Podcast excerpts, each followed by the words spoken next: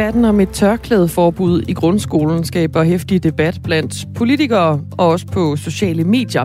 Men hvad siger øh, de tørklædebærende elever egentlig selv? Vi skal høre fra Makai Ashgar, der går i 9. klasse i Kokkedal.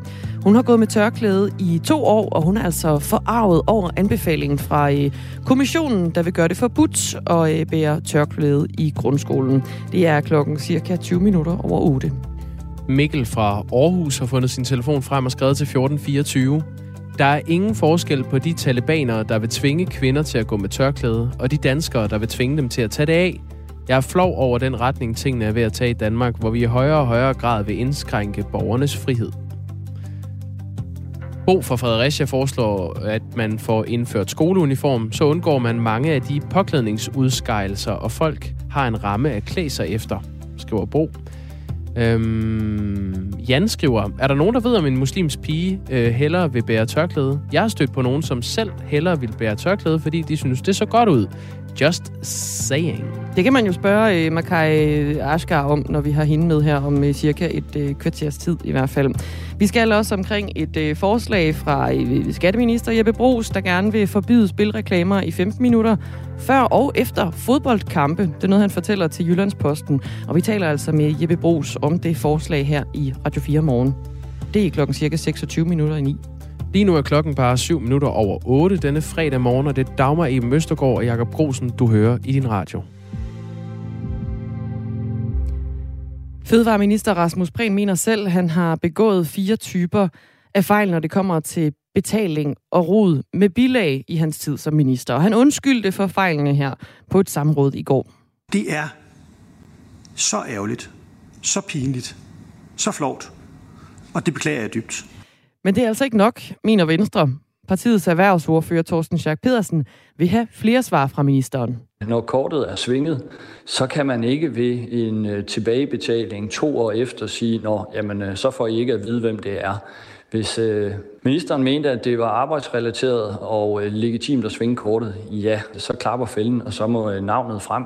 Fødevareminister Rasmus Prehn var blandt andet indkaldt til samråd, fordi han i sin tid som udviklingsminister spiste middag med en journalist på en restaurant i København på ministeriets regning. Ekstrabladet har beskrevet, at der stod på bilaget for middagen, at han spiste med en tidligere journalist fra Nordjyske. Men journalisten har afvist nogensinde at have spist middag med ministeren. Og siden da har Rasmus Prehn kaldt det en fejl og betalt middagen tilbage til ministeriet men altså ikke ønskede at oplyse, hvem han rent faktisk spiste middag med. Ekstrabladet har også beskrevet øh, flere sager, hvor Rasmus Prehn i sin tid som minister har spist og drukket på ministeriets regning, og først efterfølgende betales nogle af pengene tilbage.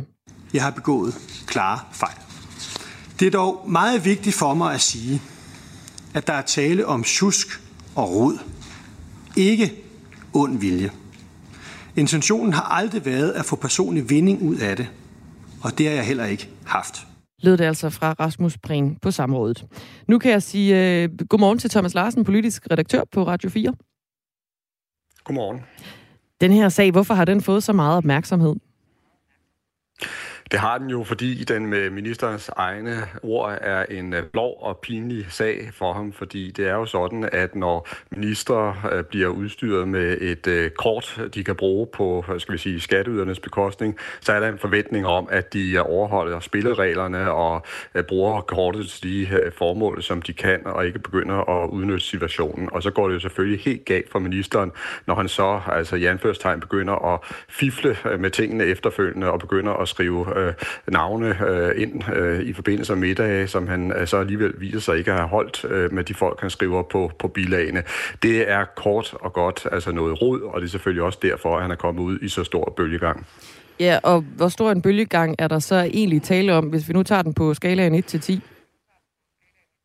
Jamen, der vil jeg sige, at det er nogle meget store bølger, der slår ind over ham. Det er jo ikke fordi, altså sagen er kæmpestor i den forstand, at han har altså svindlet for beløb, eller øh, på den måde netop øh, gjort det her for egen vindings øh, skyld. Men i Danmark, der har vi altså en ret lav tærskel for, hvordan vi, altså hvordan, når, når vi bedømmer politikere, vi vil simpelthen have, at de har orden i sagerne. Vi vil ikke have, at de øh, plejer altså urigtig omgang med, med, med offentlige midler, og det er jo det, der rammer øh, Rasmus Prehn nu her med, med, med fuld kraft. Og så må man jo også sige, at timingen er rigtig, rigtig skidt, fordi fordi som alle ved, så er vi på vej mod et øh, folketingsvalg, og det betyder jo også, at Rasmus Prehn han kommer til at stå ansigt til ansigt med sine egne vælgere i løbet af kort tid. Og det bliver jo så i virkeligheden der, vi kommer til at se, øh, hvilke, sag, øh, hvilke konsekvenser som sagen i sidste ende vil, vil få, om øh, vælgerne de øh, vælger at, øh, at tilgive ham, eller om de i stedet for straffer ham på valgdagen. Den dom, den falder først, når øh, valget lander. Øh, på samrådet i går, der sagde Rasmus Prehn selv, at han har begået fire typer af fejl. Øh, jeg lister lige op her. Han har i nogle tilfælde brugt sit øh, statslige kreditkort til at lægge ud på restauranter, og efterfølgende betalt det hele tilbage, fordi han i første omgang ikke havde tænkt sig om, lød det. Han har også i andre tilfælde brugt øh, ministeriets kort på restauranter, hvor han senere har betalt nogle af pengene tilbage, fordi han konkluderede, at han øh, selv skulle dække noget af regningen. Han har øh, flere gange også betalt drikkepenge på statens regning, og det må man altså øh, slet ikke. Og til slut så har han også skrevet et forkert navn på en journalist på et bilag. Men Rasmus Prehn vil altså fortsat ikke oplyse, hvem det var, han spiste middag med af hensyn til journalisten, siger han. Og det er øh, Venstres erhvervsordfører Torsten Schack Petersen altså også kritisk overfor. Ja, man kan jo sige, at når ministeren har skrevet et forkert navn på, så er det da først, man bliver bekymret for, hvad er det, der finder sted. Og hvis ikke der er en ordentlig kontrol, jamen, hvordan kan man så være sikker på, at øh, skatteborgernes penge bliver brugt øh, rigtigt? Thomas Larsen, hvorfor er det så vigtigt for Venstre, at det kommer frem, hvem der er tale om, altså den her unavngivende journalist?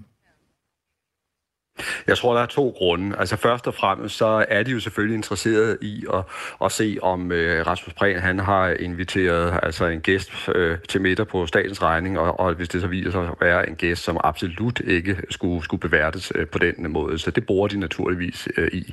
Men jeg tror heller ikke, at man skal tage fejl af, at øh, Venstre øh, i forvejen er øh, ret vrede over, at det netop er Rasmus Prehn, øh, der har begået de her fejl. Fordi de husker nemlig alt for godt, hvordan Rasmus Prehn Altså han var meget, meget hård, da Lars Løkke Rasmussen i sin tid som venstreformand jo var ude i, i gyngen, fordi han heller ikke havde styr på sine bilag. Og dengang, der var Rasmus Prehn altså en af de politikere, der angreb Løkke allerhårdest. Så er der tale om en øh, politisk drilleri her, eller er det sådan hardcore payback time?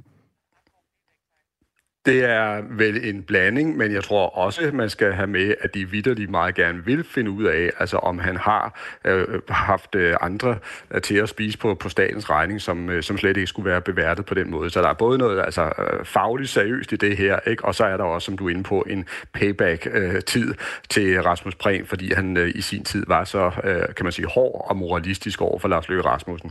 Jeg napper lige øh, to sms'er, der kommer fra lyttere, mens vi taler med dig, Thomas Larsen, vores politiske redaktør her på Radio 4. Øh, Silas gør netop opmærksom på det med Lars Lykke. Han skriver, Rasmus Prehn kan ikke bare sige, det er pinligt. Han stod i første række til at skyde på Lars Lykkes øh, kvitteringer. Nu gør han præcis det samme, men bare grovere, da han lyver om, hvem, hvad og hvor. Det er en skændsel. Så skriver Erik, hvor er det dog utroværdigt, når Rasmus Prehn sidder og læser op fra et papir, formentlig skrevet af en spindoktor. Rasmus Prehn, han er jo ikke øh, ja, den første danske politiker, der er blevet kritiseret for det her råd med bilagene. Nu hiver vi Lars Lykke Rasmussen ind i øh, ligningen også. Øh, hvad for nogle konsekvenser har vi set, det tidligere har haft den her type sager?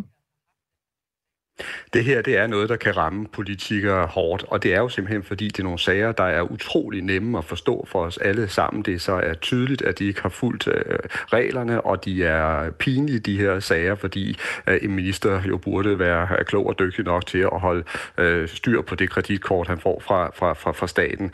Øh, og vi har også set, at når øh, topministre øh, og, og politikere altså kommer ud i sådan nogle sager, så kan straffen være hård. Altså nu taler vi om Lykke, og Lykke var jo simpelthen i en gigantisk krise, øh, da han røg ud i sine øh, sager, og det var ikke noget, der kun påvirkede ham, det påvirkede også Venstre som parti. Sådan kommer det ikke til at gå den her gang, men jeg tror, at Prins møde med vælgerne altså kan godt blive mere anstrengt og sværere, end han går og drømmer om lige nu. Ja, hvad skal der til, bare kort her til slut, hvad skal der til for, at den her sag den bliver lukket for Rasmus Prins, tror du? Ja, der skal i hvert fald det til, at der ikke kommer nye belastende oplysninger frem. Det er helt afgørende, og så kan han så håbe på, at øh, der vil være vælgere, der vil tilgive ham, også efter han har sagt undskyld. Vi afventer og ser, hvordan og hvornår den her sag den bliver lukket i hvert fald. Thomas Larsen er politisk redaktør her på Radio 4. Og Connie fra Køge, hun skriver øh, med ønsker om en god dag. Et misbrug af statens penge skal altid frem i lyset, uanset hvilken politiker, der gør det. Gita Nørby udgiver en ny bog. Ja. Det er en bog om shitstorme, og Ah. øh, det er jo noget, hun har stiftet bekendtskab med et par gange her, sådan de senere år. Øh, første gang hun sådan for alvor endte i en shitstorm, det var da Radio 4's 27-journalisten Iben Maria Søjden ville lave et, øh, et maraton-interview med øh, den store danske skuespillerinde tilbage i 2019. Og hun kom med den her øh, berømte kæmpe mikrofon, og Gita Nørby bliver rasende og synes ikke, at det handler om noget, det her øh, spørgsmål, og siger lidt nedladende til Iben Maria Søjden, du er ingenting. Så var den galt igen i øh, sommeren 2021, hvor øh, en TV2-journalist, Simi Jan, forsøgte at lave et, portræt af den folkekære skuespiller, som øh, hun ikke øh, brød sig om. Der var jo... Ja, det, Det var også halvdårligt, altså, hvis du spørger mig. Det var boglamme spørgsmål. Og det synes Gita Nørby også, og det slipper man ikke afsted med med Gita Nørby. men hun synes jo generelt, at mange spørgsmål er lidt boglarme, gør hun ikke det? Det er Jamen, indtrykket. Jeg har min egen, på de to jeg har min egen Gita-historie. Har du det? Og jeg har faktisk været lidt i gemmerne. Har du stillet hende boglarme spørgsmål? Ja, det har jeg faktisk. øh, og det er cirka et halvt år før hun kom i sin første shitstorm, der, øh, der lod hun øh, sit øh, temperament øh, løbe afsted, da jeg stillede hende nogle spørgsmål. Ja, historien er den, at jeg var med til at lave en øh, julekalender, der hed Endnu en jul med Poul Næsgaard til øh, P1 over på Danmarks Radio Ah. i 2018. Og det var et, vi havde fundet på sådan et koncept, hvor øh, Poul Næsgaard egentlig bare skulle lave et godt juleprogram, så alle øh, øh, decembers afsnit var bare dommier. Så vi, vi legede bare, og vi øh, lod som om, at vi ikke sendte det, selvom det blev sendt. Godt gammelt trick. Og der havde vi forskellige øh, gæster inde, blandt andre Gita Nørby, i løbet af december. Ja. Hun var øh, så i studiet, og Poul Næsgaard havde netop snakket om, at øh, det professionelle og det private ofte kan smelte sammen for en skuespiller. Og øh, det havde de snakket lidt om, og så kommer jeg så på banen. Og jeg vil lige sige, det er en form for satire. Jeg spiller sådan en, en ung Øh, ja, det var jeg også. Journalist, sådan prekært ansat. Det var jeg også. Så på en eller anden måde var jeg, spillede jeg mig selv. Men jeg spiller, stiller hende det her spørgsmål. Jeg har faktisk et spørgsmål øh, til Gita. Mm. Og det var den der samtale, I havde øh, til at lægge ud med, at, at, at tingene smelter lidt sammen, det private og, og det professionelle. Nå ja. Og jeg faldt bare over i mit øh, Hvad er det for noget, du siger der? Jamen, øh, det her med... Hvor, Det passer i hvert fald ikke. og Det, det professionelle og det private, nej. For mig er det dybt adskilt. Det er stadig afdæmpet, men man kan godt høre, at hun bliver lidt provokeret. Ja. Så, øh, så prøver jeg lige igen. Jeg samler lige kæben op, og så tænker jeg, nu, nu, nu får hun den. Nu spørger jeg. Må, må jeg prøve at omformulere mit spørgsmål så? Prøv, Fordi prøv, det var, prøv. jeg, jeg faldt over i mit uh, Facebook-feed, at uh, du skal optræde med gitarristen Lars Hannibal på lørdag. At jeg skal, jeg har På- gjort på det i Fanø. en milliard år. Nu er hun sur. En Og, øh, milliard år. Det, jeg gør opmærksom på, er bare, at hun havde et, et, øh, en juleforestilling, som jeg kommer for skade at kalde et juleshow øh, på Fanø med en guitarist, der hedder Lars Hannibal, og det har de altså gjort i 20 år, og nu, nu er hun rigtig sur på mig. Ja, men det her juleshow, I skal lave, og så tænker jeg bare på, hvad er, hvad er det, det, uh, det går ud på? Facebook. Er det virkelig et sandhedsvidne, som du så dermed spørger mig om? Er det virkelig det for dig? Nej, men er det ikke, er det ikke korrekt, at I skal optræde på, på Jo, lørdag jo, på jo. Fanø? Men altså, jeg vide, om du ikke øh, ville have undersøgt, at vi har været sammen med Michael og Petri, ja, Lars Hannibal og mig. Ja, vel i 20 år har vi optrådt sammen. Med, Ja. med juleshows? Shows, hvad er det for et åndssvagt ord? Ja, og så øh, fortsætter det det lidt derfra. Jacob Ja, det var også dybt åndssvagt, det jeg sagde til hende. Og det er jo bare en reminder om, at man skal, øh, man skal ikke stille dumme spørgsmål til Gita Nørby. Og det er jo egentlig en hvad, hvad for en kvalitet. mikrofon havde du med? I, øh... Jamen, hun var placeret foran en, der er tilsvarende, Ah, okay. vi sidder og taler her. Det var et studie, så det var sådan en det, var hun ikke sur over. Nej, nej. Jamen, hun, er, hun, øh, hun bærer sig selv som den øh, store skuespillerinde, hun er. Ja, ja, ok. Hun kom også ind, og, og Paul Lesgaard sagde, hvor er vi glade for at se dig, Gita. Og så sagde hun, ja, det kan jeg godt forstå. Nå, Gita Nørby har skrevet en bog om shitstorme, og fordi dem er hun havnet i øh, et par gange efter nogle interviews, hvor hun har overfuset intervieweren. Og den er udgivet i samarbejde med Jim Lyngvild og anna Sofia Hermansen fra Weekendavisen, en øh, skarp skribent. Så det er, det er tre personer, som i hvert fald ved, hvad det betyder at blive lagt for had. Ej, hvor, altså, øh, du har simpelthen din egen Gita Nørby-historie. Ja, Lidt før det hele sådan rigtig gik ned på Jeg Radio ved ikke, om jeg er 24syv. stolt af den, men jeg har det i hvert fald. Nu har du i hvert fald lagt den frem her i Radio 4 morgen. Bogen udkommer 1. november.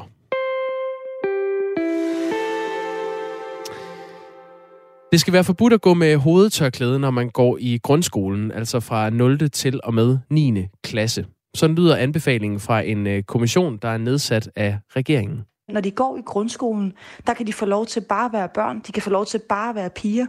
Og når de så er blevet lidt ældre og måske er klar til at tage den her beslutning selv, og går ud af grundskolen, jamen så blander vi os overhovedet ikke i, om de må bære tørklæde eller ej. Det sagde Christina Krysjak Hansen, som er formand for øh, kommissionen her og borgmester i Holbæk Kommune, valgt for Socialdemokratiet. Og det er et forslag, som hun også vedstod, øh, er kontroversielt, og det vidste de godt. Det vidste de godt på forhånd, inden de øh, lagde det frem. Og det er faktisk derfor, de har lagt det frem nu, for de er ikke færdige med kommissionens arbejde. Det er de først næste år, men de vidste godt, at det her det vi tager kejler i den offentlige debat, så de lagde det lige ud. De listede det ud øh, lidt før. Øh, vi har også fået mange sms'er på det.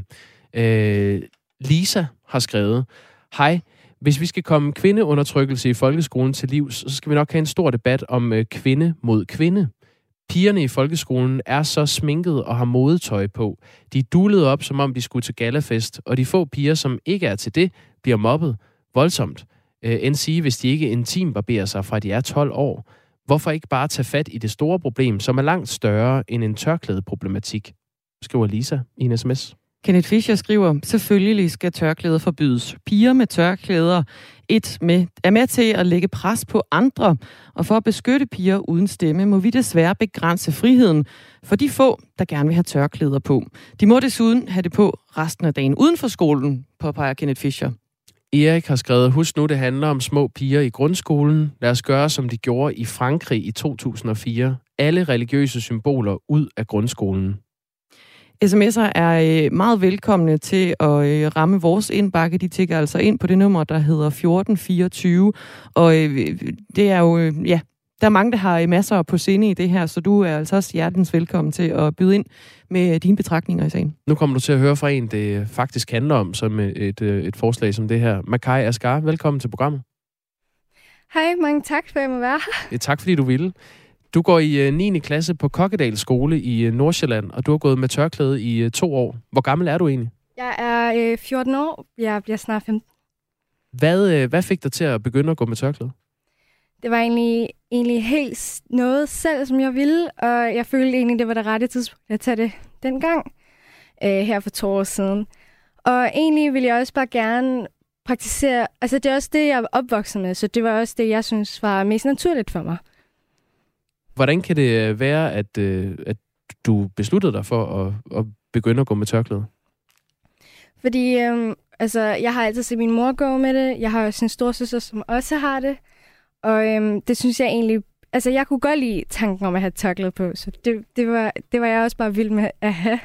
Hvad, hvad er det ved tørklædet, der gør dig glad? Altså, øhm, det er en del af min identitet.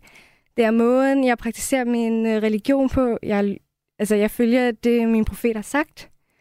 Og, øhm, Hvad er det, profeten har sagt? Profeten, profeten har sagt, at øh, kvinder burde, gå, altså, burde bære tørklæde for deres egen, for deres egen øh, beskyttelse, og øhm, for at øh, øh, for altså både deres egen beskyttelse og for at vise, hvem de er, altså som muslimer.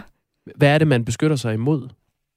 Øhm, altså for øh, blikke, for øh, Ja.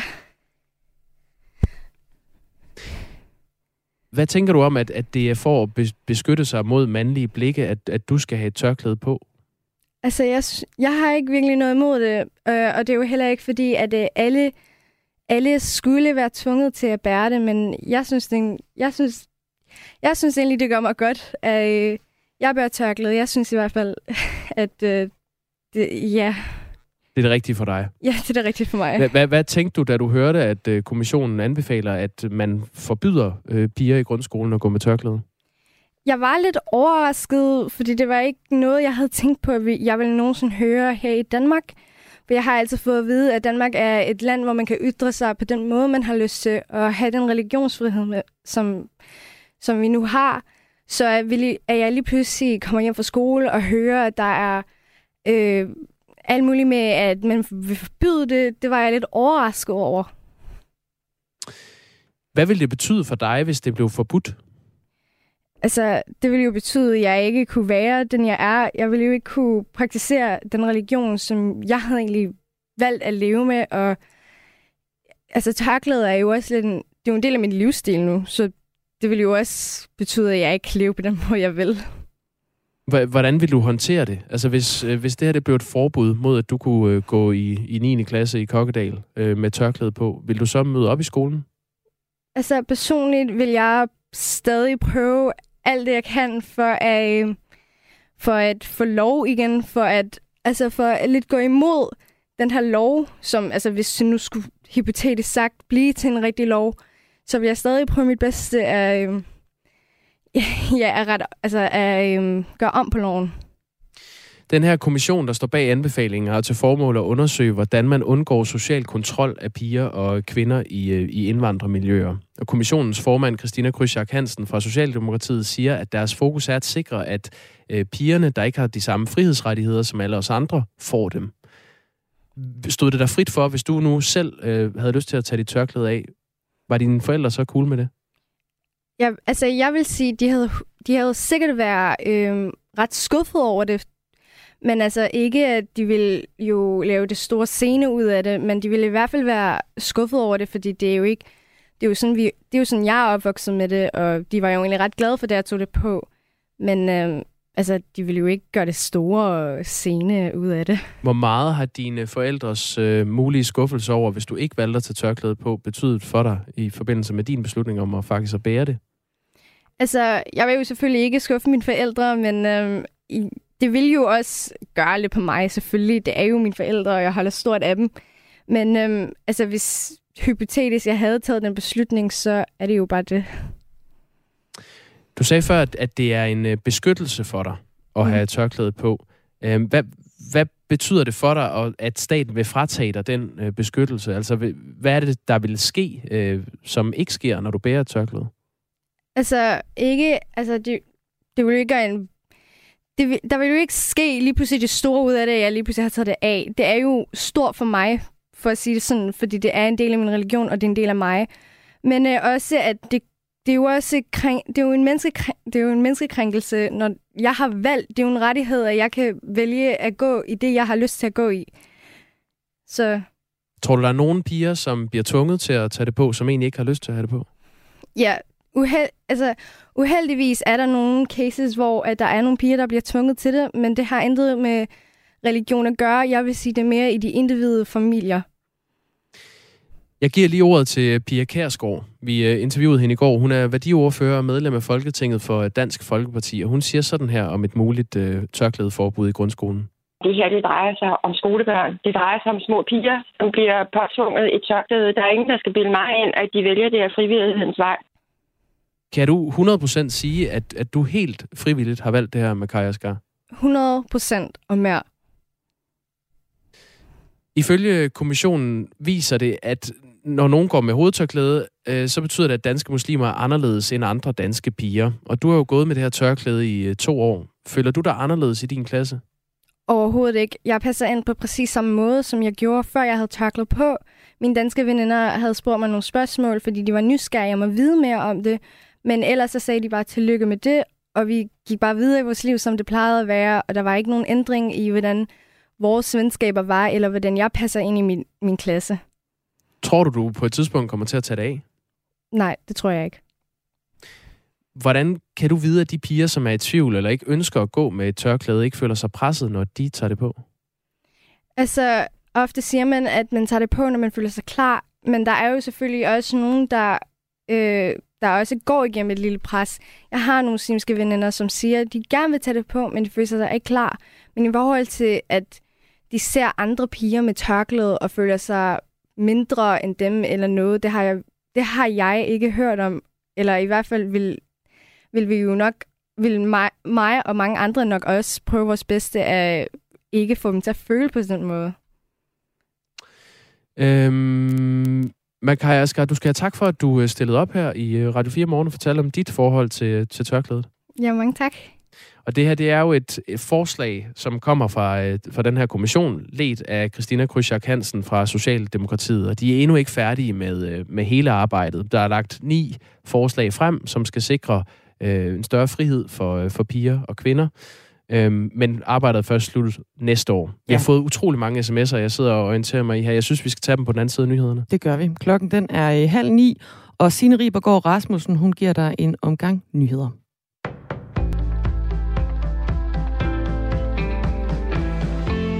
Det vil koste hver christianit mere end 3.000 kroner om måneden, og det kan ende med fristadens konkurs, hvis Christiania vælger at sige nej til en aftale med regeringen om at bygge hundredvis af almene boliger. Det siger Knud Folchak, der er Christianias advokat til politikken. Christianitterne har bedt Knud Folchak om at regne på, hvad det vil koste dem at sige nej til regeringens aftale, og det vil bringe Christiania i en økonomisk uoverskuelig situation, lyder det. Alene i standsættelse af de statsejede bygninger, som Christiania har forpligtet sig til at renovere, koster mindst 25 millioner kroner, og det vil koste omkring 7 millioner kroner at fjerne og genopbygge de huse, som staten kræver ryddet, siger han til politikken. Knud Folchak anbefaler, at Christiania tager imod tilbuddet for ikke at risikere at gå konkurs. Omvendt siger byhistoriker Allan Mylius Thomsen, der har et indgående kendskab til Christiania, at et ja vil være den endelige lovliggørelse af Christiania. Det siger han til politikken. Liberal Alliance vil vente med at pege på, hvem af de to statsministerkandidater i Blå Blok, der skal have lov til at indtage statsministeriet i tilfælde af et magtskifte efter næste valg. Det siger politisk leder Alex Vanopslag i forbindelse med et sommergruppemøde i partiet. Vi skal også lige afvente og se valgresultatet. Øhm, hvis det ene parti er markant større end det andet, så, så, så taler det for, at det er dem, der ligesom øh, får, om ikke andet det første forsøg på at, at få inderne til at mødes. Øhm, så, så jeg synes, det er for tidligt at, at slå fast. I sidste uge meldte de konservatives formand Søren Pape Poulsen sig på banen som statsministerkandidat. Det er Venstres formand Jakob Ellemann Jensen også. Og begge har en pointe, mener Alex Van Opslag. Begge dele betyder selvfølgelig noget, men, men jeg har det sådan, jeg tror, man skal passe på med at have en statsminister, som er svækket fra start, og som er lillebror i regeringen, selvom vedkommende har statsministerposten. I dag fremlægger Liberal Alliance seks principper for et borgerligt lederskab af Danmark, som bør skrives ind i et forståelsespapir. Principperne skal sikre, at der ikke sker et normskred for retsstaten og tilliden til institutioner, som det, der ifølge Liberal Alliance er sket under den røde regering. Forståelsespapiret er et krav til en blå regering. En federal dommer i Florida har givet ordre til, at USA's justitsministerium senest ved middagstid i dag skal offentliggøre en redigeret version af den rensagningskendelse, som lå til grund for FBI's rensagning af tidligere præsident Donald Trumps hjem. Donald Trump har påstået, at rensagningen af hans hjem var politisk motiveret.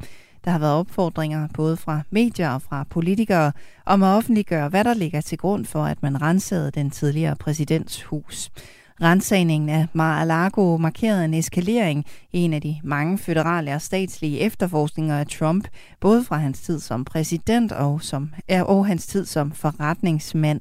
Rensagningen var del af en føderal efterforskning af, om Trump har taget klassificeret materiale med sig, da han forlod præsidentposten i januar 2021. FBI beslaglagde 11 sæt af klassificerede dokumenter fra Mar-a-Lago. Nogle af dem var markeret som tophemmelige, som er den højeste klassifikation. Vejrudsigten er til gengæld overhovedet ikke hemmelig. Først på dagen får vi stedvis lidt sol og kun mulighed for enkelte byer, men i løbet af eftermiddagen kraftige regn- og tordenbyer i Jylland, mens de østlige egne får lidt eller måske nogen sol, men også enkelte byer, og så kommer der måske tordenbyer på Fyn. Temperaturen lander mellem 23 og 28 grader, og det var nyhederne her på Radio 4 med Signe Ribergaard Rasmussen.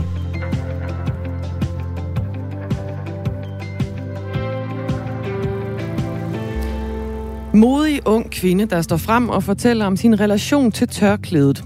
Det gør mig til gengæld trist, at hun i en alder af 12 føler sig nødsaget til at gå med tørklæde for at være skærmet for mænd. De overvejelser bør et barn ikke have, skriver Tina. Det er en hån at gå med tørklæde i et frit land som Danmark, når kvinder og piger i Afghanistan ikke har noget valg, og som lever i et undertrykkelseshelvede. Tak for et godt program, skriver Mikkel. Tak Mikkel, dejligt du lytter med. Flemming fra Fanø skriver, Godmorgen I to gode værter. Den med tørklædet som hovedbeklædning. Der kom en lytter-sms, der blandt andet nævnte skoleuniform. Det vil klare rigtig mange problemer for børnene eller de unge mennesker. Blandt andet i forhold også til mode og hår. Tak for god radio. Daniel skriver, synes et forbud er forkert. Man kan godt være i tvivl om, pigerne gør det frivilligt. Særligt når man hører jeres gæst. Hun kan ikke rigtig redegøre for, hvordan, hvorfor hun bærer det. Lyder mere som en øh, holdning, hun har øh, øh, påtaget sig. Men ved øh, ved, at tørklædet for nogen er en vigtig del af deres identitet. Når jeg ved, at tørklædet for nogen er en vigtig del af deres identitet, skriver Daniel. Det er altså alt sammen på baggrund af den debat, der er opstået efter nogle delanbefalinger, øh, anbefalinger, der er udkommet fra en kommission, hvor en af forslagene er, øh, at et tørklædeforbud øh, skal indføres i de danske grundskoler. For at markere halvårsdagen for krigen i Ukraine har den danske dagligvarekoncern øh, Coop nu sat ukrainske varer på hylderne. Koncernen øh, opsagde i starten af krigen samhandlen med Rusland, og nu har man så i stedet købt stort ind af ukrainske vine, som skal sælges i butikkerne. Hvordan lyder det for dig? Er det nogle øh, vine, der kunne smage? Det skal vi prøve. Vi tester det af. Ja. Øh, præcis hvad det er for nogle vine, der produceres i Ukraine, det øh, fortæller vi mere om om øh, 10 minutters tid, og vi får også en øh, kyndig barchef øh, på en vinbar her i studiet, og så skal der drikkes vin. Men det er jo også fredag. Det er fredag, ja. Så på en eller anden måde, vi, vi nærmer os øh, kl. 12 et eller andet sted i verden. Godt. Skriv ind til os på 1424, hvis du øh, har noget, du gerne vil af med. Klokken er 24 minutter i 9.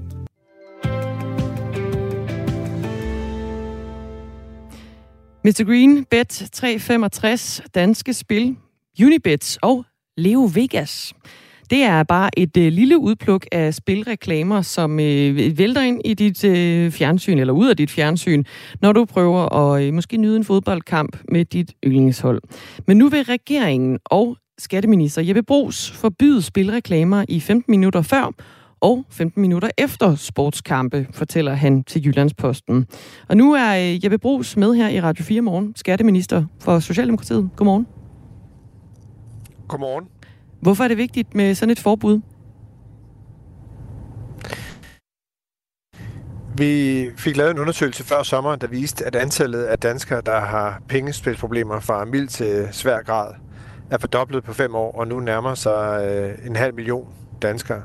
Og det er et voldsomt stort tal, øh, og en, i sig selv, meget, meget voldsom stigning over fem år. Og det, og det er vi simpelthen nødt til at gøre noget ved. Øh, og hvorfor og er det lige med det, 15 minutter? Trigger, øh, Jamen, det er fordi noget af det, der trigger, øh, når man snakker med Center for Ludomani, når man snakker med dem, der er ludomaner, når man snakker med pårørende, det er det massive reklametryk øh, og de hurtige spil. Og når man så kigger på reklamemarkedet omkring øh, sportskampe øh, i fjernsynet, øh, så er det der hovedparten af reklamerne ligger, øh, og også, du ved, spil på det næste indkast, fri, øh, frispark og så videre. Øh, og, og derfor så giver det mening øh, at kigge på den del af, af reklamemarkedet som et blandt flere tiltag, vi kommer med. Jeg vil lige sige, at vi har en øh, lille smule forsinkelse her på linjen til skatteminister Jeppe Brugs, øh, men jeg tænker nok, at vi kan øh, komme igennem det. Tidligere på morgenen, der talte vi med Henrik Trane Brandt, som er leder i Center for Ludomani, der siger, at det slet ikke er nok at forbyde spilreklamer i 15 minutter før og 15 minutter efter en kamp der er så meget markedsføring rundt om, der udenom de her fodboldkampe og, og ofte transport, så vi, vi, de bliver eksponeret for det på de sociale medier og alle mulige mærkelige andre steder. Så derfor er det ikke nok. Jeppe Brugs, hvorfor lyder forslaget øh, ikke bare at forbyde spilreklamer helt? Jamen, jeg afviser ikke noget, når vi går ind i det, og det her det er et af flere elementer. Øh, så er jeg sådan set enig med Henrik i, at det, ikke, altså, det kan ikke stå alene. Og, øh, og vi kommer med tre hovedområder. Altså, vi har fokus på reklamemarkedet, øh, og jeg vil præsentere flere elementer senere. Vi har fokus på øh, hele forebyggelsen og behandlingen af ludomani, og så har vi meget øh, fokus på børn og unge også, fordi noget af det, vi kan se i tallene, det er, at børn og unge, at der er en stigning øh, blandt børn og unge i forhold til øh, spil øh, og spilafhængighed, og, øh, øh, og det tager vi selvfølgelig meget alvorligt. Når du ikke afviser at forbyde spilreklamer helt, hvorfor går du så ikke hele vejen med det samme? Jamen, jeg øh, har indkaldt partierne til en drøftelse og en forhandling omkring øh, de her områder den 7. september. Øh, og det er derfor, at øh, jeg nu ligger på, bag, på bordet og siger, jamen, i hvert fald den del, hvor der er allerstørst øh, reklametryk, altså op til, under og efter kampene, og noget af det, når man snakker med som jeg sagde før, øh, både Henrik nede i Center for Ludomani, men også pårørende og, og ludomaner, øh, så er det i hvert fald et af de områder, de peger på. Men, men det er klart, jeg går ind øh, med, med et åbent sind, øh, fordi det er øh, meget alvorligt, den udvikling, der er, øh, og, øh, og det bekymrer mig øh, oprigtigt talt, øh, at øh, så mange mennesker og så mange familier i Danmark oplever, at det, det her det er noget, det er et problem, man har meget tæt på. Hvis det er så alvorligt, og du er så bekymret, Jeppe Brugs, for den her udvikling i forhold til ludomaner i Danmark og i mængden af spilreklamer, som også øh, øh, bliver lagt frem, øh, hvorfor er det så, at du ikke går til forhandlingsbordet med, med, med et totalforbud? Jamen, jeg afviser ikke noget, og når, men øh, når jeg, når jeg ikke bare lægger det på bordet sådan til en start, så er det fordi, at vi har et liberaliseret spilmarked i Danmark, men vi har også et spilmarked, som er reguleret. Og det har vi, fordi der er firmaer derude, man kan gå ind og spille på, som ikke er en del af det regulerede marked i Danmark.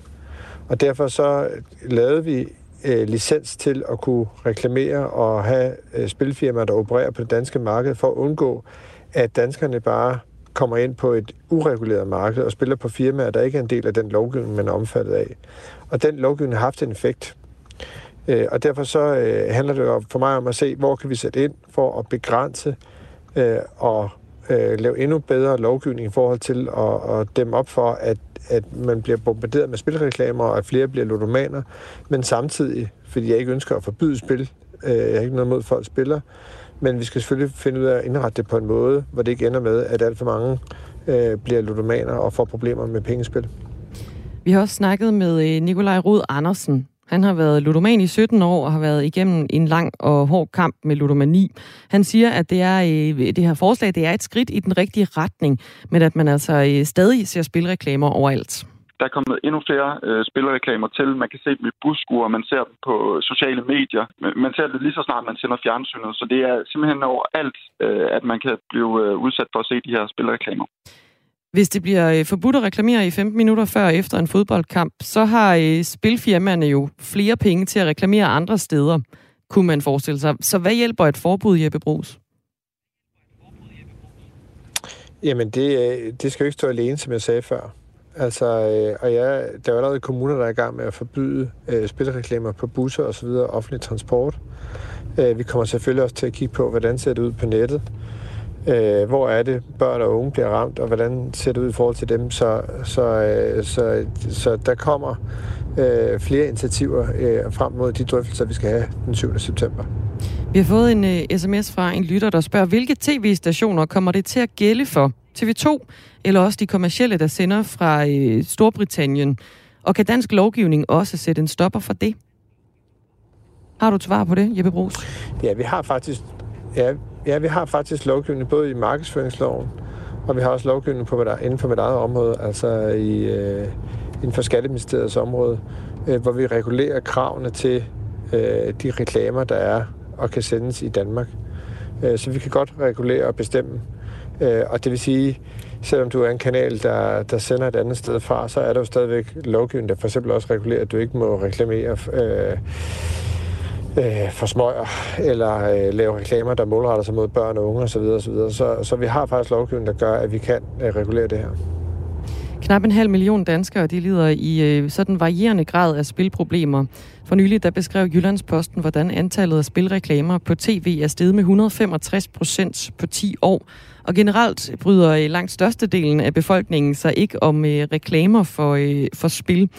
En meningsmåling, der er foretaget af Analyseinstituttet Vilke for Jyllandsposten, viste forleden, at knap 8 af 10 danskere de ønsker et forbud mod reklamer for, øh, for pengespil. Øh, men der er også, vel også folk, der spiller og lider af ludomani, som ikke ser fodbold. Så hvem er det, I forsøger at ramme, når forslaget det lyder på 15 minutter på hver side af en fodboldkamp? Ja, det her forslag, det forsøger at ramme dem, der øh, ser sportskampe. Altså for eksempel børn og unge ser jo ikke øh, Flow TV længere. Altså tv, der bare, de logger ikke ind på en tv-kanal og ser det, men, men streamer jo eller er på nettet. Men når, men når man skal se en fodboldkamp, øh, så tænder man for fjernsynet. Så, så her vil det have en effekt, plus at vi kan se, at en meget stor del af presset ligger i det øh, tidsrum. Øh, men som jeg sagde før, så kan det selvfølgelig ikke stå alene, øh, fordi øh, der er udfordringer også med folk, der spiller poker eller casino eller andre af, af de her typer af, af pengespil. Øh, og, og det kommer vi også til at kigge på. Og hvordan kommer I til at kigge på, på dem, altså alle dem, der er spilafhængige, men ikke lige ser fodbold? Ja, det er nogle af de initiativer, jeg kommer til at præsentere frem mod den 7. Nu øh, har jeg lagt for land øh, med, med den her del, øh, som handler om at, at begrænse øh, øh reklamer, eller forbyde reklamer, øh, lige op til øh, under og efter kampene. I Belgien der er det i dag forbudt at reklamere for spil under livesport på tv. Øh, også 15 minutter før og efter programmer for børn. Mens det i Spanien kun er tilladt at reklamere for spil på tv, radio og YouTube øh, klokken, mellem klokken 1 og klokken 5, og det er altså øh, om natten. I Italien, Albanien, Kosovo, Moldova og Letland, der er spilreklamer forbudt, og sådan vil det også være i Holland fra næste år.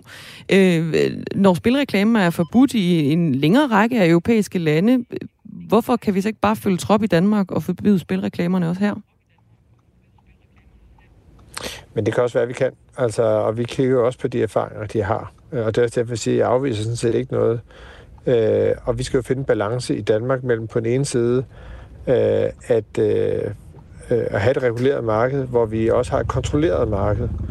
Øh, og hvis det viser sig sådan, at et totalforbud bare betyder, at folk så spiller alligevel, men spiller på nogle firmaer, øh, som ikke er en del af, af, af det regulerede marked i Danmark, øh, så er vi jo lige vidt. Øh, og derfor så handler det for mig meget om øh, faktisk øh, at lave nogle indsatser, der, øh, der rammer det, vi gerne vil. Øh, nemlig at sørge for, at vi har kontrol på det marked, der er, men jo øh, sørge for, at det marked også øh, er indrettet på en måde, hvor ikke hvor vi ikke ser en stigning i mennesker, der, der får pengespilsproblemer, fordi det er et alvorligt problem. Lød det fra Jeppe Brugs, der er skatteminister, og som altså har indkaldt Folketingets partier til et indledende møde den 7. september for at drøfte forslaget. Det drejer sig om, at man øh, vil forbyde spilreklamer i 15 minutter før og 15 minutter efter fodboldkampe. Sikke en god idé, skriver en lytter. Jeg har brugt minimum 120.000 kroner på spil. Jeg nyder en fodboldkamp, men jeg kan slet ikke holde ud at se det på tv.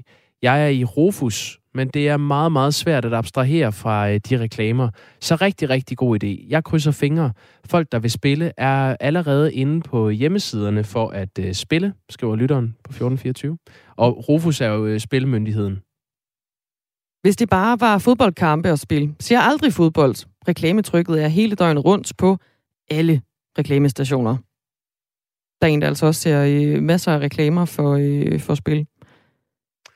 Ja, øh, mag til tosseforslag skal man da lede længe efter. Spilreklamer skal helt forbydes. Færdig slut, skriver John Jensen. Det virker lidt som om, at øh, jer, der lytter med derude, I læner jer ganske godt op af den undersøgelse, der er blevet lavet for Analyseinstituttet Vilke, eller af Analyseinstituttet Vilke for Jyllandsposten, som viste, at cirka 8 ud af 10 danskere, de ønsker altså et forbud mod reklamer for pengespil. Christian har sin egen analyse og skriver, det hele handler om, at der er penge i det for staten, og de vil ikke øh, give den del af indtjeningen, som spil giver staten. Med venlig hilsen, Christian. SMS'er er velkomne på 1424. Øh, Vi har alle sammen noget i vores livsbagage. Det er jo overraskende svært for mig, det her. I Bagage på Radio 4 hjælper Anders Lund Madsen med at rydde op i de historier, der nager. Et venskab, der kørte skævt, eller et arvestykke, der forsvandt. Hvad skete der egentlig dengang? Hvorfor tænker jeg stadig på det, og hvordan får jeg fred? Lyt til Bagage i morgen 12.10 eller i vores app. Og det er det, det handler om. Sæt en lille smule bagage fra sig, så kan man gå lettere. Radio 4 taler med Danmark. Hvis du mangler en øh, god flaske vin til fredagskyllingen i aften, så øh, kan du øh, smutte ned i en butik og købe en ukrainsk vin nu. Dagligvarekoncernen Coop har nemlig markeret halvårsdagen for øh, krigen i Ukraine ved at sætte ukrainske varer på hylderne. Og det gør de for at øh, støtte landet, mens de undgår at sende penge til Rusland for russiske varer. Og det første, der kommer på hylderne for Ukraine, er altså øh, vine. Men ukrainsk vin er ikke ligefrem et øh, produkt, vi er vant til her i landet. Så nu skal vi finde ud af, om det overhovedet dur til noget. Øh, det gør vi med dig, Frej Fer. Godmorgen. Godmorgen. Du er bestyrer på vinbaren Chauvinisten i Aarhus. Ja, lige præcis. Vi har købt et par flasker for at få en idé om, hvorvidt ukrainsk øh, vin faktisk kan få en plads ved middagsbordet i, øh, i Danmark. Først og fremmest, hvad, hvad kendetegner de her ukrainske øh, vine, som danskerne nu kan hive ned for hylderne? Jamen, man kan sige, altså i Ukraine som øh, altså, vinproducerende land er jo et fattigt land og har meget øh, af tiden brugt lokale små druer. Øh, hvor her, der ser vi nogle europæiske druer, der ligesom er blevet taget ind over, så i virkeligheden nogle karakterer, som vi måske kender lidt mere fra hverdagen, altså fra øh, med boblerne her, specielt champagne er et meget nemt øh, eksempel at træde ind over, ikke? Øh, bliver lavet på samme metode også med boblerne. Så øh, det vil gerne skulle... Hvordan er klimaet i Ukraine i forhold til øh, vinklimaet i Frankrig og Italien og Spanien? Og... Det er en smule varmere, men det er stadigvæk, øh, hvad skal man sige, det er bedst herud til øh, Sorthavet øh, i Odessa, hvor øh, Sabo her ligger. Øh, det er ligesom både det mest øh, turistede område, og derfor de har også lidt flere penge til at lave en bedre vinproduktion igennem de senere år. Øh, og hvad skal man sige, det er jo ligesom det, der gør, at øh, de har kunne lave en kvalitet, som stikker lidt mere ud fra den anden del, og en af grundene til, at man måske ikke har set så meget ukrainsk vin hjemme før, er både fordi, de har importeret en masse til Sovjet dengang, det var en ting, og så da det blev Rusland, så holdt kanalerne ligesom stadig i gang. Øhm, og der kan man så sige, at øh, i dag, der har vi jo fået nogle øh, problemstillinger i forhold til de kanaler, og så har de haft noget vin til overs, og så har vi vist en større interesse for selvfølgelig at hjælpe dem, fordi at de er i nød, og de har brug for hjælp. Og så kan man sige, de er bare begyndt at lave nogle stærkere produkter, som giver god mening at importere. Øhm, og jo mere fokus man kan få dernede, jo mere kan vi hjælpe dem, og jo mere kan vi... Ja. Øhm. Øh, Frey, hvor meget kender man egentlig til ukrainsk vin, når man øh, er vinkender, som, som du er? Meget lidt, øh, skal jeg være ærlig at sige. øhm, ja. jeg, øh, altså, jeg har en øh, god kammerat, som har haft en vinbar i Georgien og været meget østpå og rejse osv. Han var sådan, ukrainsk vin, det er, altså, det er i de smålige. Øhm, fordi som sagt, så har det bare blevet importeret mest til Rusland, og så også til Kina. Øhm, og det har været altså, mængder, og det har du må ikke... gerne tale direkte ind i mikrofonen, så, så gerne. vi bedre lyd på dig. Ja. Selvfølgelig. Øhm, jamen, så, hvad skal man sige, det har været mere fokuseret på mængder, og ikke så meget kvalitet. Mest af alt, fordi det har været et fattigt landbrug. Altså, det er ligesom, når vi snakker om hvede, for eksempel. Ikke? Det billigste hvede, vi har kunne få, har været fra Ukraine. Der har været masser af stor produktion. Det samme har deres landbrug været, ikke? Hvor man kan sige, så har vi sådan noget som Sabo, som er et stort hus, der har lig, eller ligger i et område, som er en del øh, turistet. Og det giver også, øh, hvad skal man sige, en økonomi, der er lidt bedre øh, til at kunne lave noget ordentligt vin. For det koster simpelthen bare penge at lave vin af kvalitet. Det, der er ikke så meget at sådan fifle om på den måde. Og man kan sige, øh, egetræstønder, som man tit lægger større vin på, og så videre, jamen, de bliver ikke billigere, fordi du er i Ukraine, men når lønnen er lav, og så videre, så er det bare meget dyrt at have råd til at, hvad skal man sige, købe de her midler til at få en kontrolleret produktion. Ved du egentlig, hvor meget gang der er i, øh, i vinproduktionen lige nu i Ukraine, her med invasionen? Jeg ved, altså jeg ved, det er blevet sænket en del, og man kan sige, jeg ved, at øh, øh, høsten, det der jo er det største problem, kan man sige, det er jo nok, at folk ligesom bliver skræmt fra øh, hjem og så videre. Og når man gør det, så det meste af det er jo, at man har ikke mulighed for at høste. Altså det er simpelthen bare, altså lige nu så rammer vi jo høstsæsonen, og man kan sige, at det, det problemet er, at så kan man ikke skaffe arbejde, der er ikke nogen folk, der gider at rejse til Ukraine. Man får jo tit, altså som, som vinbunden, så står du selv for at, hvad skal man sige, passe marken i løbet af, hvad skal man sige, øhm, foråret og sommerperioden, ikke? Og så lige når du kommer herover imod øhm, slutningen af øhm, august, så begynder man at høste. Det er sådan oftest, sådan det foregår, ikke? Klokken den er fem et eller andet sted, og jeg synes, vi skal prøve at smage på den der vin, vi nu taler om. Ja, lad os da komme i gang. Ja. Hvad, er det, hvad er det, vi har?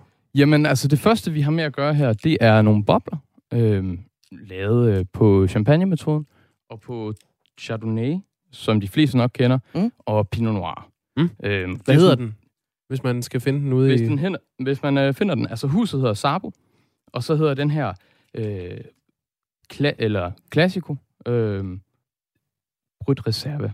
Og den koster 129,95 i Coop, og er ligesom lavet på champagne-metoden. Øh, og hvis man skal sammenligne priserne, ikke, så kan man jo tage, hvad er det, man kender mest, det er nok Moe, ikke? Det koster 300 kroner på hylden, ikke? Så kan vi sammenligne der. Øh, I den forstand. Så det er relativt billigt. Der, der røg den. Og det var, du listede Det var proppen ud. Det var en rigtig et ægte pop. kondensør. ja, ja, ja, men hvis, øh, det er ikke så fedt at have bobler ud over det hele, når jeg har sådan nogle pæne mikrofoner. Ej, det er sandt. Det, vi skal lige sådan holde, øh, holde studiet en lille smule rent også. Nu bliver der skænket. Trods Du har alt. fået et glas, Jeg har fået et glas nu. Og jeg har aldrig smagt øh, vin fra Ukraine før. Det kan jeg lige så godt øh, bare lægge åben frem. Nej, men vi er to. Jamen, jeg tror, at de fleste i landet her kan vist roligt sige, at øh, det, er ikke, øh, det er ikke noget, man har stiftet bekendtskab med før. Og selv, altså, for hvad skal man sige, jeg havde en sommelier forbi i går, øh, altså, som er, nu er blevet øh, vinsælger, ikke? Han kommer forbi der, og så, så nævner vi lige det her for ham, at øh, jeg skal herned og snakke i dag. Og han siger også bare, altså han har aldrig smagt ukrainsk vin. Han har været i branchen i 30 år, ikke? Så mm. det er også, øh, altså, det er også noget af det, hvad skal man sige, der har ikke været fokus på det før i tiden. Nej. Georgisk vin er sådan en ting, der også lige er begyndt at komme til, og trods alt et større vinproducerende land, ikke? Så det er sådan en ting, man kan sige, der er godt, at vi får mere fokus på, fordi at der er helt klart et potentiale i landet.